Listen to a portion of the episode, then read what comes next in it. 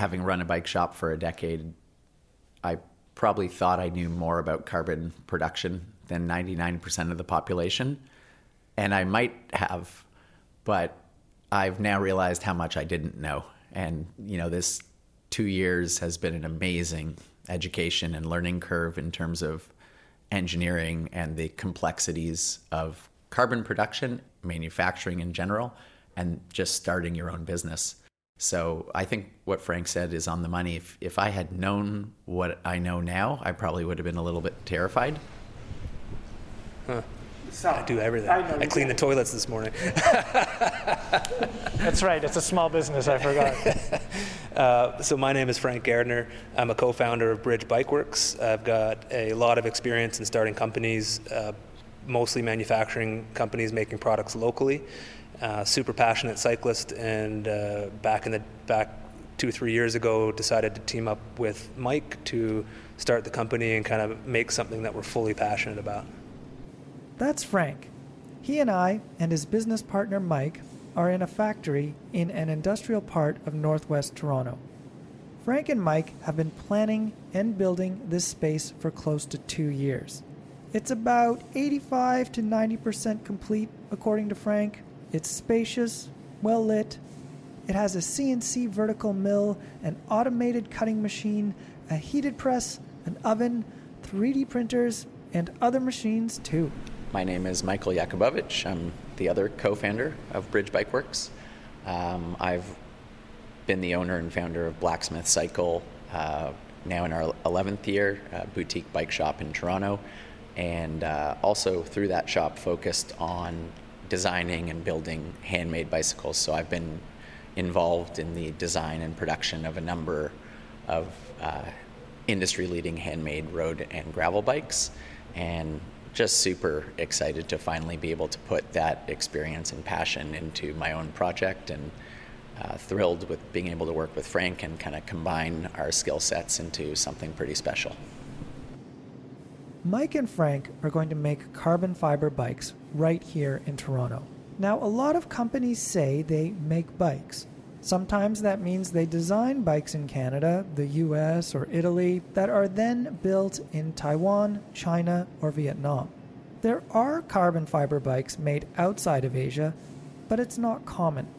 Frank and Mike, though, are going to take sheets of carbon fiber, cut them, form them, bake them, bond them, and finish them all in their factory. They're going to make frames and forks right here. The first model is called the Surveyor. It's not out yet. They're planning to have their first bikes rolling out of here in June. To me, it seems like a crazy ambitious plan. This is the Canadian Cycling Magazine podcast. I'm Matthew Pioro. Join me on a tour of the Bridge Bikeworks factory to learn just how a carbon fiber bike is made. This look inside the factory will help you understand your whip even better no matter where it was created. I'm also going to find out why these two Canadian guys think it's a good idea to work with composites right here at home. Um, we are we are excited to show you uh, what we got going on. Frank leads the tour, which makes sense. He's started manufacturing companies before. He's worked with metal, making trigger systems for crossbows and firearms, and later with carbon fiber powerboats, all locally. He starts by telling me about all the variables the team at Bridge Bike Works have to manage when they work with carbon. Everything in composites is process related. So I spent a lot of time in the metal space uh, prior to getting into composites. And the big difference in my mind is, you know, you get a chunk of aluminum and it's a homogeneous thing. It's, it's, it's just aluminum. Whereas, and, and then you cut into it and make a shape, basically, right? But what at the end, you just have an aluminum shape. Whereas with composites, you're both making the material and making the part at the same time. And so that's why you have to control it so much. Like if you orient your unidirectional in one way by mistake, your part's different. It's going to perform differently. It's going to whatever. If you sneeze on it, it's going to be different. You know, if your hair drops into it, it's going to be different. So it's a, it's it's a it's a unique thing in that way. Obviously, that can be irritating to a lot of process people and and workers, but you just have to have your process down and control everything. Frank and Mike have ensured that they control temperature, humidity, and dust. Carbon dust can be nasty stuff, not just for your lungs. It's conductive, so it can mess up the electronics of the expensive machines in the factory. Frank then goes deeper into carbon fiber itself. Uh, we use uh, prepreg uh, carbon. So um, prepreg basically means pre-impregnated. So that means the epoxy or whatever resin that someone is using, we're using epoxy, is already in the fabric. So it comes frozen, and we have to immediately put that into our walk-in freezer here. So you'll see here. They were opening the fridge. It's pretty noisy. So this uh, this is what's called a kit. So every single piece of carbon that goes into our head tube is in this bag. How many pieces are in that bag? Roughly 70. 70 pieces for just the head tube. Just the head tube, yeah. I was going to show you some scraps just so you could feel. Do you want to feel the raw material? Totally, I want to feel the raw material. We can go in the other room if you want. Yeah. A little quieter. Uh, so this is unidirectional. Uh, the majority of our parts are all made uh, from from uni, uh, and all uni means is that the fibers are all going in one direction.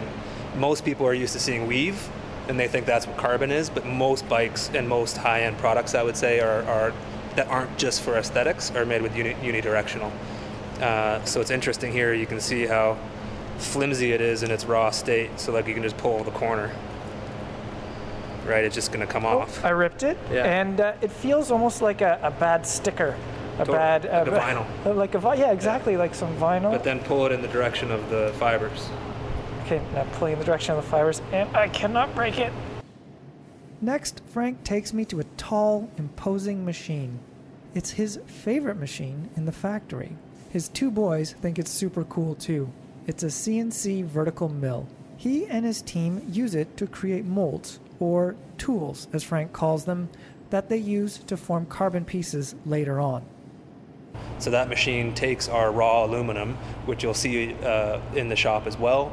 We just have these bars of extruded aluminum that we cut to the size of our tool, put it into the CNC. Our engineer Thanos Drivas, who used to be with Cervelo for six or seven years, as one of their uh, lead R&D engineers, uh, does all the cam, does all the tool design, uh, and that machine basically just cuts it all out. The biggest benefit of this machine is that we control the tooling, and the tooling, some people call it molds, uh, we use it interchangeably, is essentially the representation of your part. Your, your part is really only going to be as good as your mold is. And for us, because we're doing everything in house and locally, we figured that was the best thing you could control in your process would be okay we're going to control from the design uh, the engineering and also the tooling right from the get-go so we know absolutely every single measurement that goes into those tools that then leads to the part The tools or molds that Frank is talking about are heavy blocks of aluminum. When Frank shows me the two halves of the tool for the head tube, it's easy to see the shape of the section you'd see at the front of a bike. Bridge's first bike, the Surveyor, will come in five sizes, so the team needs to make five tools for each head tube. Some of the molds will work on a few frame sizes as the parts can be trimmed.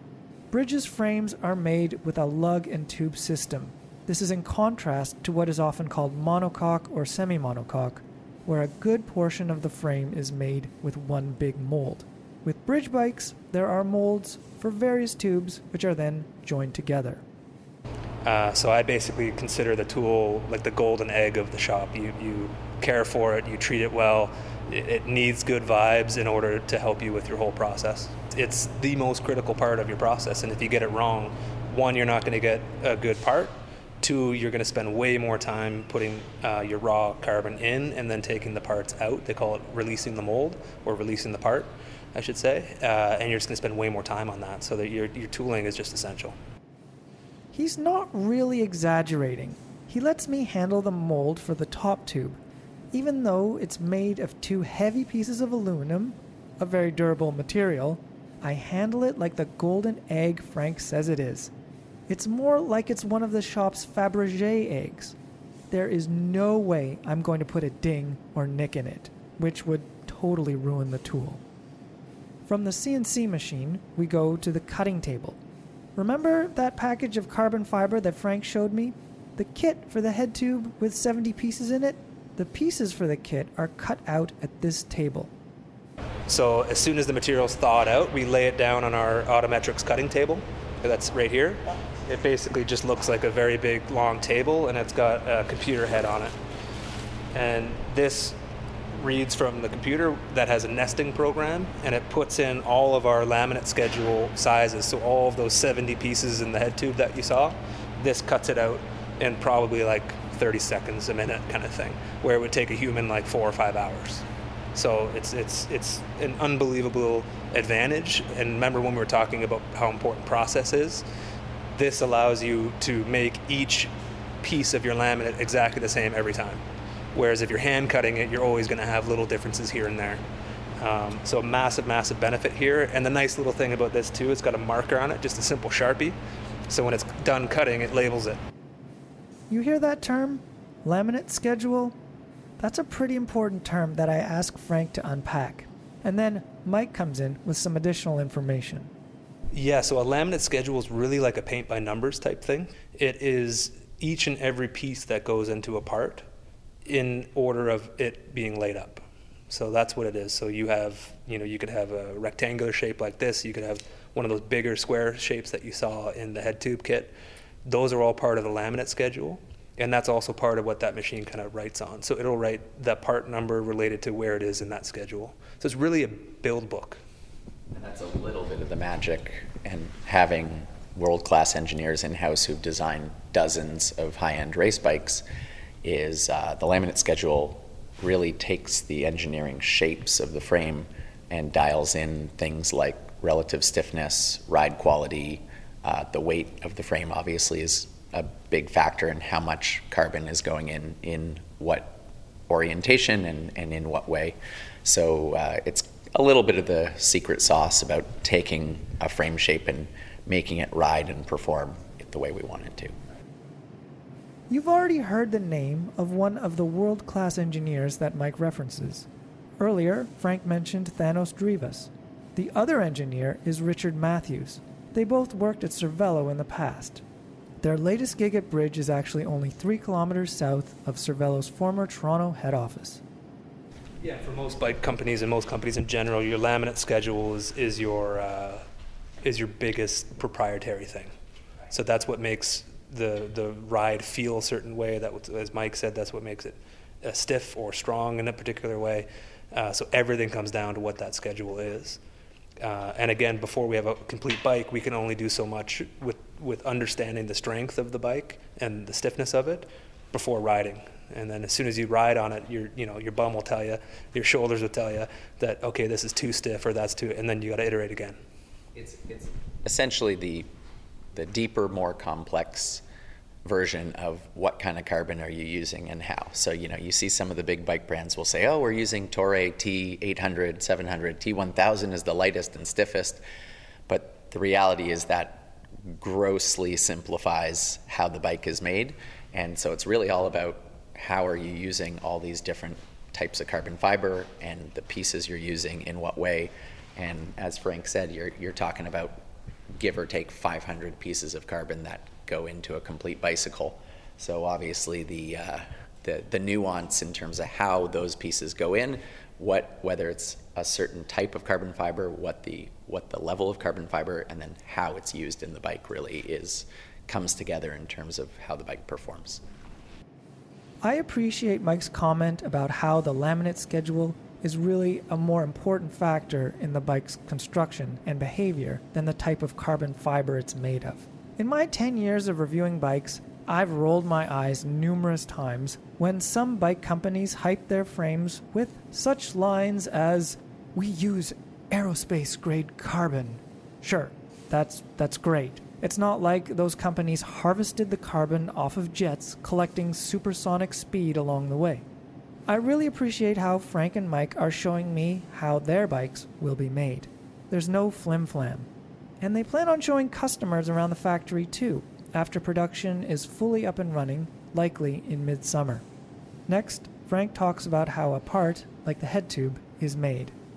We use a process called latex bladder molding. So we have a latex bladder that you actually wrap the carbon around, and that forms your raw carbon part that's then put into here. Frank points to the head tube mold. and you put air inside of the one bladder, close the mold, put it in the press, which puts about 20 tons of pressure onto the mold and heats it at the same time, and the air puts about 200 pounds of pressure on the inside of the part. So that's how you form a hollow carbon part. This part still needs some work after the baking process. It might need to be trimmed or have holes cut into it. It needs to be sanded and prepped for bonding and paint. After all the parts are made, they're bonded together with the help of a benchmark frame building jig. The bonds then get carbon fiber overwraps.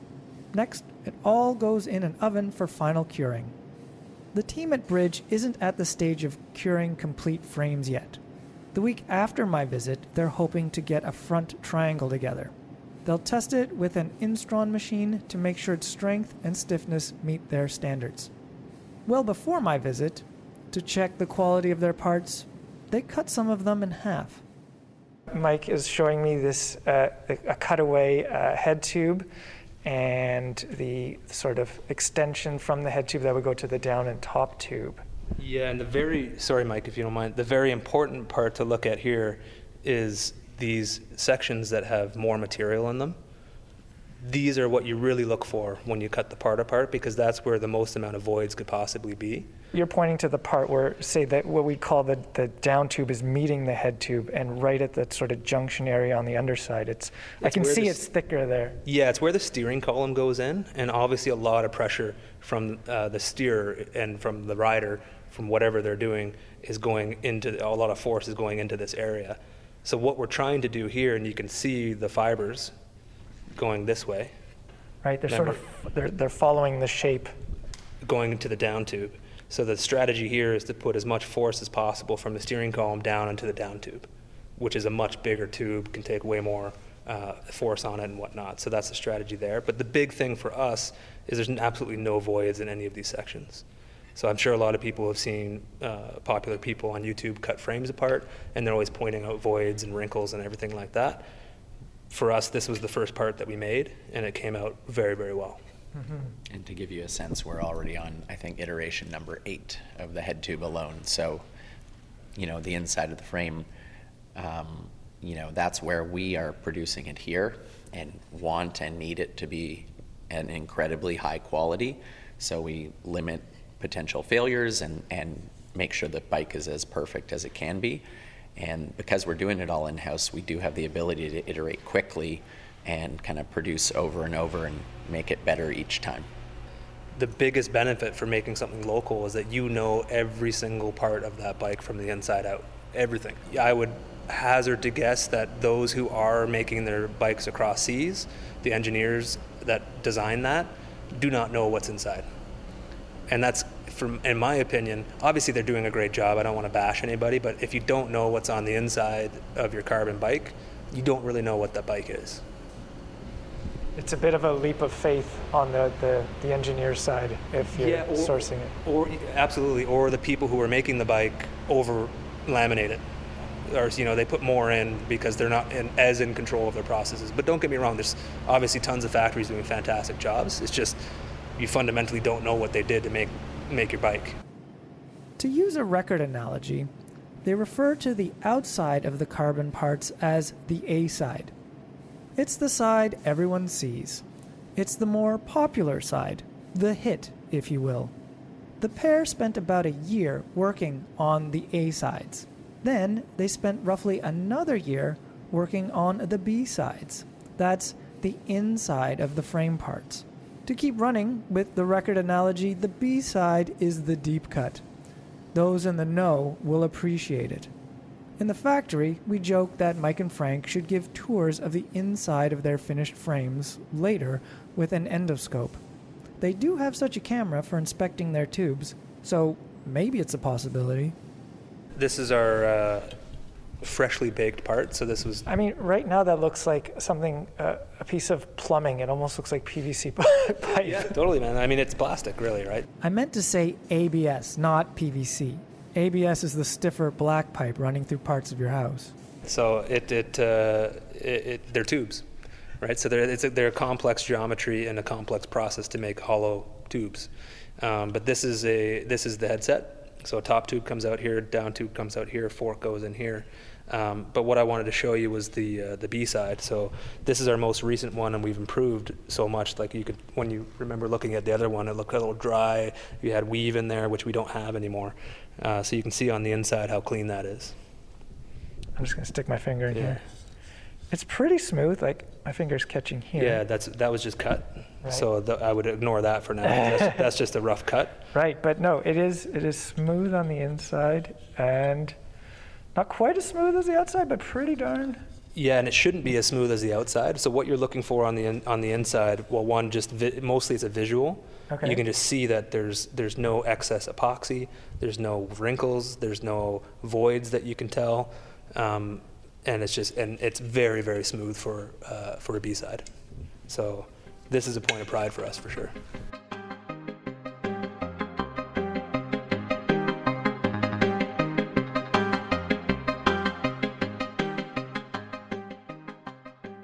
This episode is supported by GCN Plus. GCN Plus has a ton of live race coverage. Earlier this month, I was on GCN Plus watching Matej Mohoric and his dropper post rip down the Poggio during Milan San Remo. Before that, I watched his fellow countryman Tadej Pogacar take Tirreno Adriatico. Now, I'm looking ahead to the Tour of the Alps, the Tour de Romandie, and, of course, the Giro d'Italia. If you want to catch the first Grand Tour of the year, you need GCN Plus. GCN Plus also has more than 100 documentaries that cover pro riders, gravel adventurers, and even bike technology. You know, usually I'm out on a few longish road rides by this point in the year, but other than commutes, I'm still riding inside. That's partly the weather's fault, but I think GCN might be a bit to blame here. It's a breeze to catch up on races I've missed or check out documentaries as I ride the trainer with GCN Plus casting on my TV. It's all ad free. If you haven't already subscribed to GCN Plus, you should do so. Canadian listeners, you can get 25% off an annual subscription. Head to gcn.eu slash Canada25. That's gcn.eu slash Canada25. Sign up and start watching. Now, back to the episode.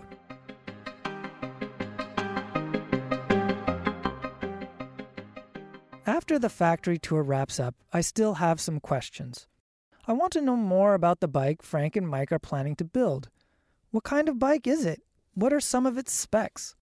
We head to Frank's office where Mike covers those details. While it made sense for Frank to lead the factory tour as he's set up production facilities before, it's fitting that Mike takes me through the bike they're planning to build. For more than 10 years, Mike has been helping customers at his shop, Blacksmith Cycle.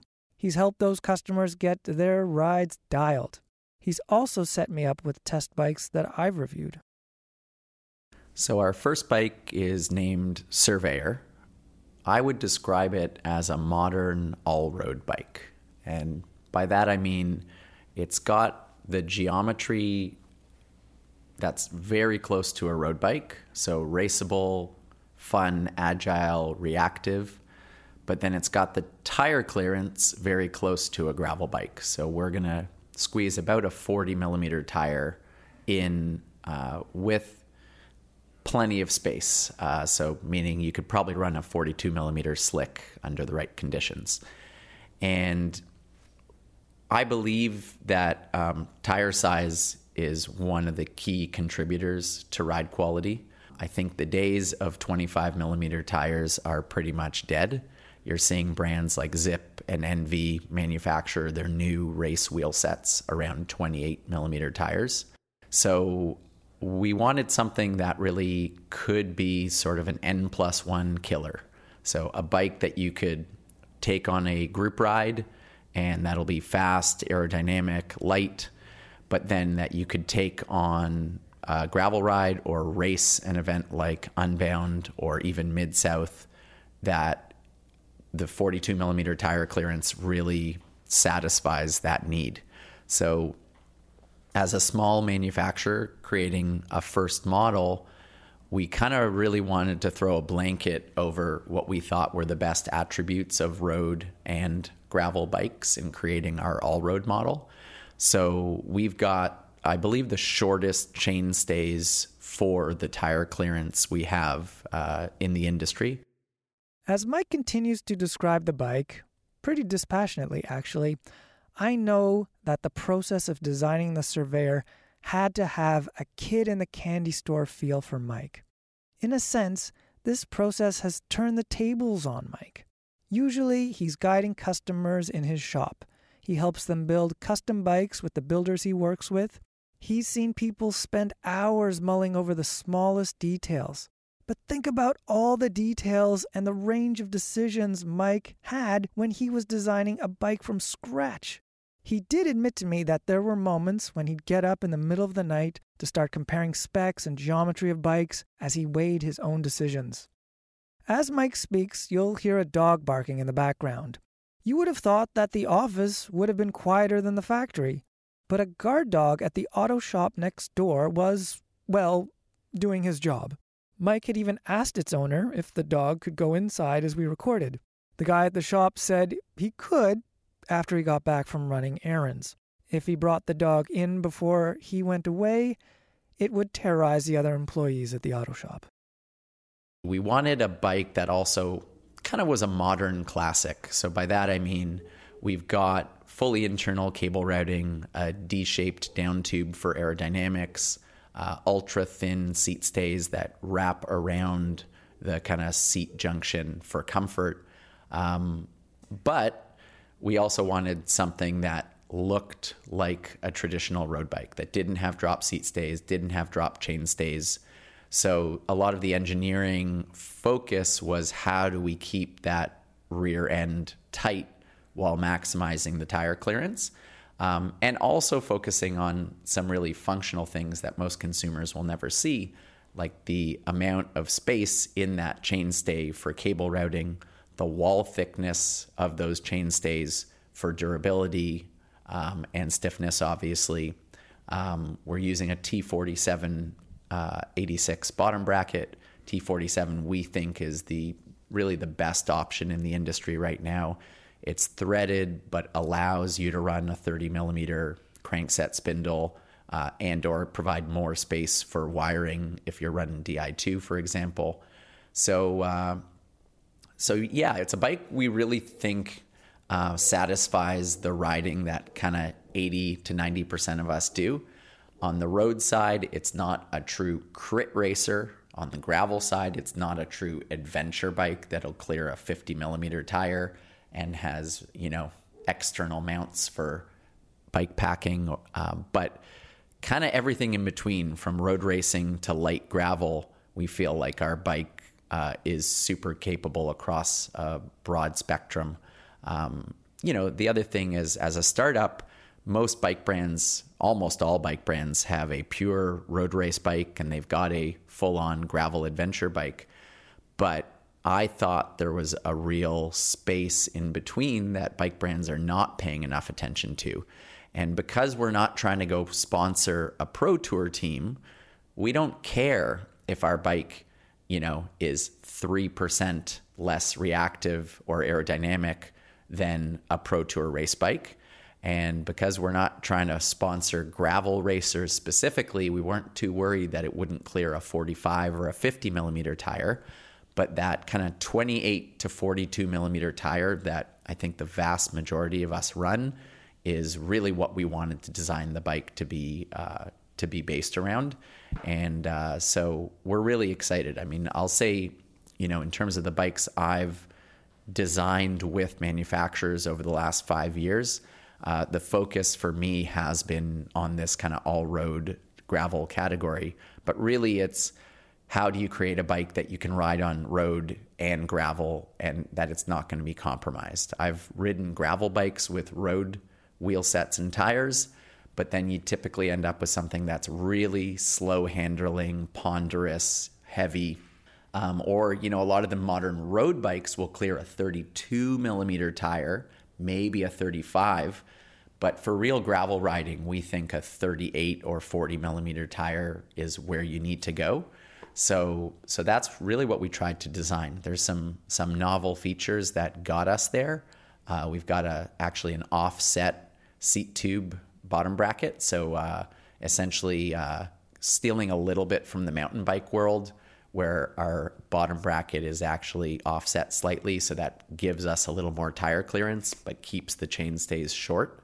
Um, so you know, there's there's a lot of hidden engineering that went into this bike, um, but hopefully something that, when you look at it, still looks like a classic road bike has always looked, but has the kind of we've maxed out the tire clearance and kept the geometry really tight and fun. Mike and Frank have a cool factory that's just about to start pumping out what sounds like a pretty well crafted and fun bike frame.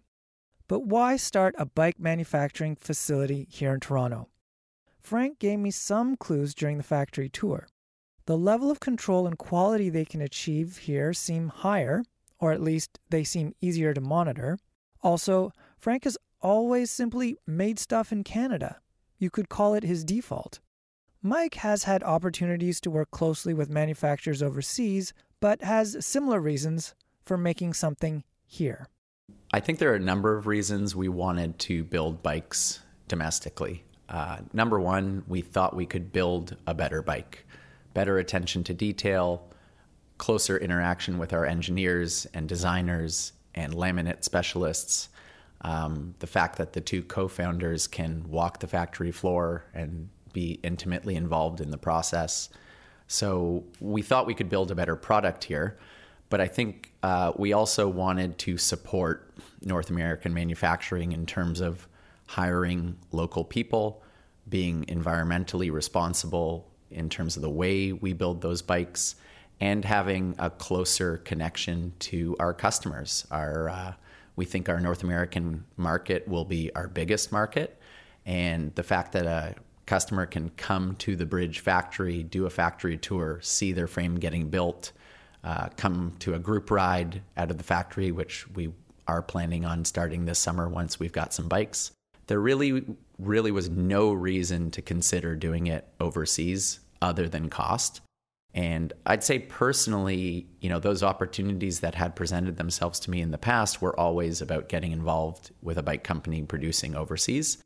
And I didn't have a whole lot of interest in flying over to China or Taiwan six times a year to oversee production. It was never even a consideration to do it anywhere else. We're proud that we're bringing carbon fiber production back to Canada in some ways. There's, I don't believe, another brand building carbon road or all road bikes in Canada. And we thought it would create a better product um, and a better consumer experience as well.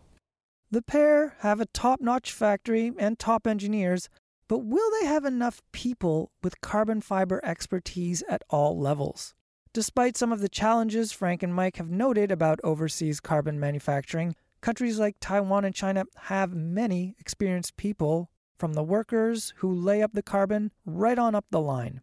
Is there enough expertise locally for the Bridge Bike Works operation?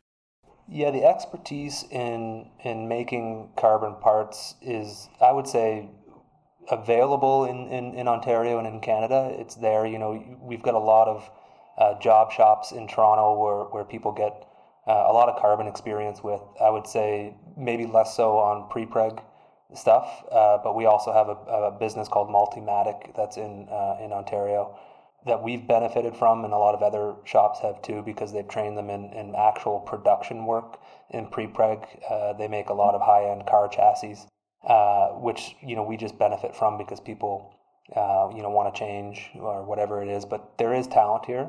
Uh, there's very high level talent here, uh, so you can get your senior composites people.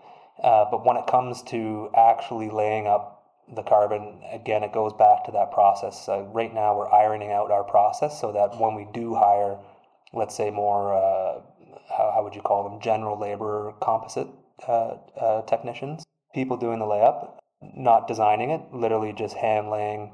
Uh, they're following instructions, and the number one thing that you need from those people uh, is attention to detail and care uh, for where those pieces of carbon are going. Uh, that's the number one thing you have to look for. So, in many respects, for those people, you don't need a huge background in composites, if anything at all. Uh, you can look into a lot of different industries where people have learned and or a natural desire for that attention to detail, whether it's in textiles, uh, which is very similar to carbon, which is interesting. Carbon is a material. Uh, you use patterns, you use knives, you cut stuff up, and you put them in, in, in the order that they need to make something. Uh, so there's a lot of areas that you can dig into to find those those individuals, but you really just have to vet them for that attention to detail. I bring up the idea of naivete. It might sound like a harsh word to use, but I had heard Frank use it before. What was the role of naivete when these two started building this company? Naivety is an interesting thing in my mind. Uh, my experience in entrepreneurship, it kind of needs it. It's one of it's one of the characteristics that I would say that allow you to make a jump. Uh, so you need a lot of courage starting anything. Naivety allows you to not understand uh, how complex and and and potentially uh, how challenging it could be. So then you just need your resilience to get through the stuff that you didn't really know about or the naivety that you had. And in our case, uh, I think I can speak for Mike here too. The naivety was was interesting because I came from a world where you just make your own stuff. I mean, that's what you do. If you're a new company and you're getting into trying to make and sell a new product, you make it. You're the manufacturer. Whereas when I came into the cycling industry, I kind of had the perspective that that's just what you do. And then the deeper I got into it, and Mike probably had a lot more knowledge in this area than I did from an industry perspective, you realize that that's not really how it's done. Um, so that naivety in my mind has its ups and downs. You don't want to be too naive, but clearly once you jump in, you're going to figure out a whole bunch of stuff that you're never going to do before you jump. Uh, and, and again, naivety is, is, is sort of critical to that, uh, for better or worse. You know, on my end, having run a bike shop for a decade, I probably thought I knew more about carbon production than 99% of the population. And I might have, but I've now realized how much I didn't know. And, you know, this two years has been an amazing education and learning curve in terms of engineering and the complexities of carbon production, manufacturing in general, and just starting your own business. So I think what Frank said is on the money. If, if I had known what I know now, I probably would have been a little bit terrified. But as he said, I think it's, you know, you just keep working and grinding and, and I think the passion for the project and what we're trying to create allows you to kind of just plow through all of the minutia that maybe you didn't expect and uh, and you learn a lot along the way and I think it makes you a better more capable more well-rounded person uh, but you know I think if you ask 100 people, would they start a bike brand? You know, 70 of them would say you're crazy. And uh, that I think that little bit of craziness is a good thing in terms of being an entrepreneur.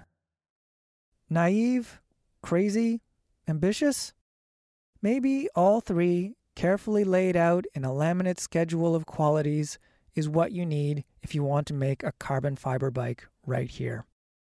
So, what's next for Bridge Bike Works? Well, the team is jamming to get their first bike out this summer. In the future, they plan on creating a more road focused bike, a hardcore gravel adventure bike, and even an e bike. The first frame, the Surveyor, will have its own in house fork. That leads me to ask about other components. Mike and Frank say it's possible that they could make their own seat posts, stems, bars, even rims. They have the equipment after all. Right now, about 10 people will be doing all the work at Bridge. But by the company's fifth year, it could be making 1,500 to 2,000 frames and have as many as 30 employees. Once the Surveyor is ready later this year, you'll be able to order it through Bridge's website or through dealers that the company is planning to work with. The target price for the frame and fork is $5,000.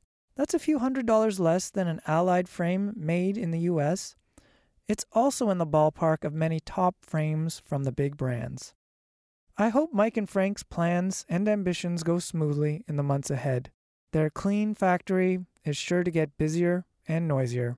I also hope to come back in the summer to see complete frames and maybe even ride one myself. That would be pretty cool.